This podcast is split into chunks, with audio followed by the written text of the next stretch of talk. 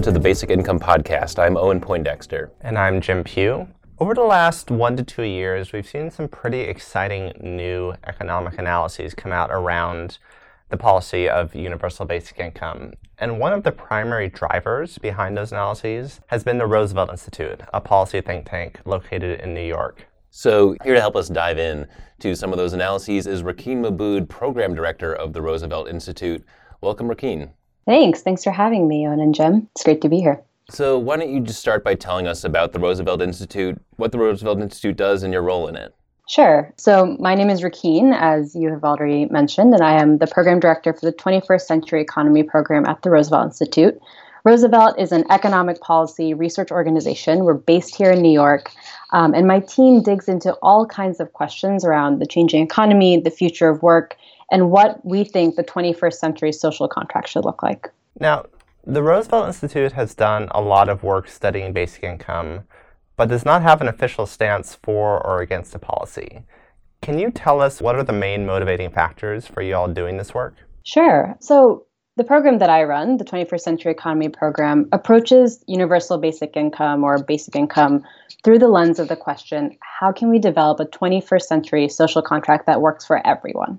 So as your listeners probably know, our current social contract is premised on an economic system that presumes long-term employee-employer relationships and employment-based benefits and economic security. So this social contract isn't working for a lot of people now, but it also hasn't historically helped vulnerable communities across the country. To me, UBI is one policy option that starts to explore the ways in which we can increase economic security through a more flexible and unconditional social safety net. Some of our previous research has shown that giving people cash can have a lot of positive impacts. So in a paper that the Roosevelt Institute released last year, we showed that giving families cash resulted in children having better educational outcomes. They were less likely to drop out of school, for instance. They had better attendance, better grades, better test scores. And people who got cash transfers without, any strings attached were also likely to have better health outcomes. So we know that cash can work. And the UBI conversation is really refreshing, especially to me as an individual, because it forces us to confront the fact that as a society, we've made a choice in the past not to provide economic security for everyone. So it asks us and pushes us to think of bolder and bigger solutions for the problem of insecurity in this country. So I tend to think of universal basic income as part of a broader package of things that we should be considering as we think about the new social safety net. So that can be anything from a UBI to a universal healthcare system, universal child and elder care, or even a federal jobs guarantee. We have to really think about overhauling the way our social safety net works to ensure that everyone in this country can live a dignified life. So the Roosevelt Institute modeled the economic effects of a universal basic income at 3 different levels, $1,000 per month for all adults, $500 a month for all adults, and a $250 per month child allowance. So a lot to unpack here. So can you start by describing the assumptions of this study, what it makes about the economy, and what were the big takeaways from the study? Sure. And I should say at the top that an economic model is simply a stylized approximation of how our economy works. So any approximation like this has to take into account certain assumptions. So we shouldn't take the results of this paper to be the gospel truth, but rather use it to understand that it gives us a rough estimate of what would happen if we put in place a very large federal spending program.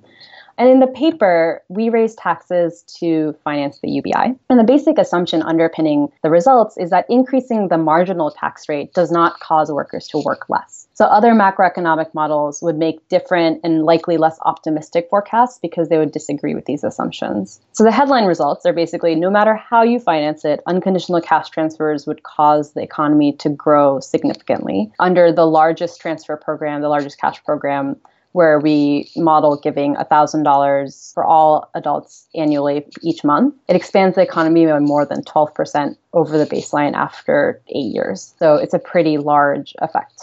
So digging in a bit more on the model you talked about, could you say a bit more? You'd mentioned that you made the assumption that increasing the marginal tax rate would not result in a significant change in workforce participation, and others may not.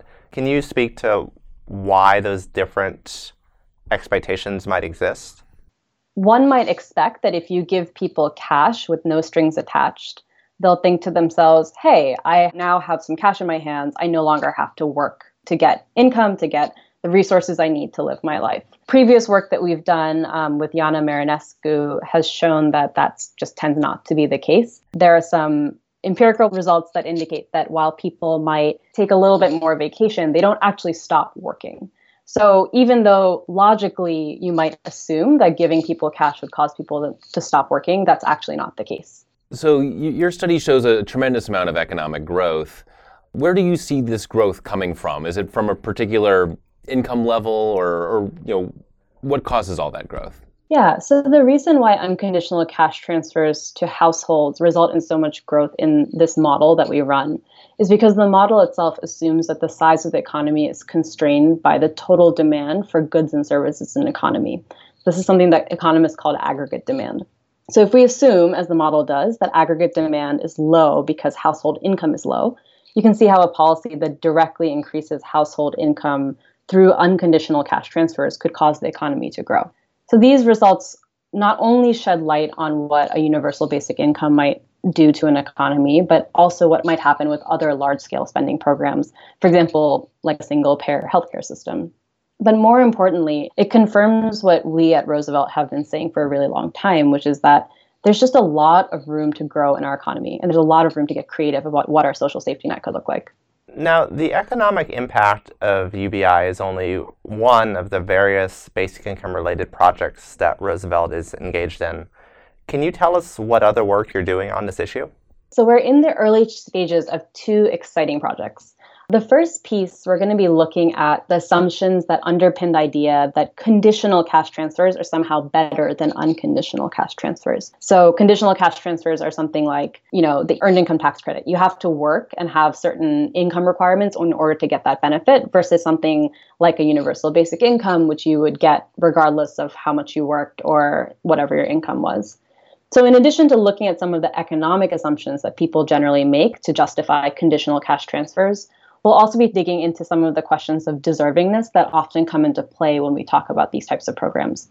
So we're actually hoping to look specifically at the Earned Income Tax Credit, also known as the EITC, and do some quick back-of-the-envelope calculations about the impact of making a program like that unconditional. And then the second program is, again, really early stages. We're looking at how different forms of a basic income program might affect the racial wealth gap, which is a huge problem in our society and economy.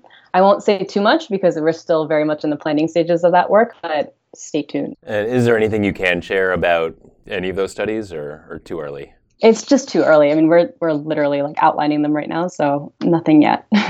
So that you've obviously already done quite a bit and more on the way. Beyond what you're already doing, what sort of analyses do you feel like are most needed around UBI?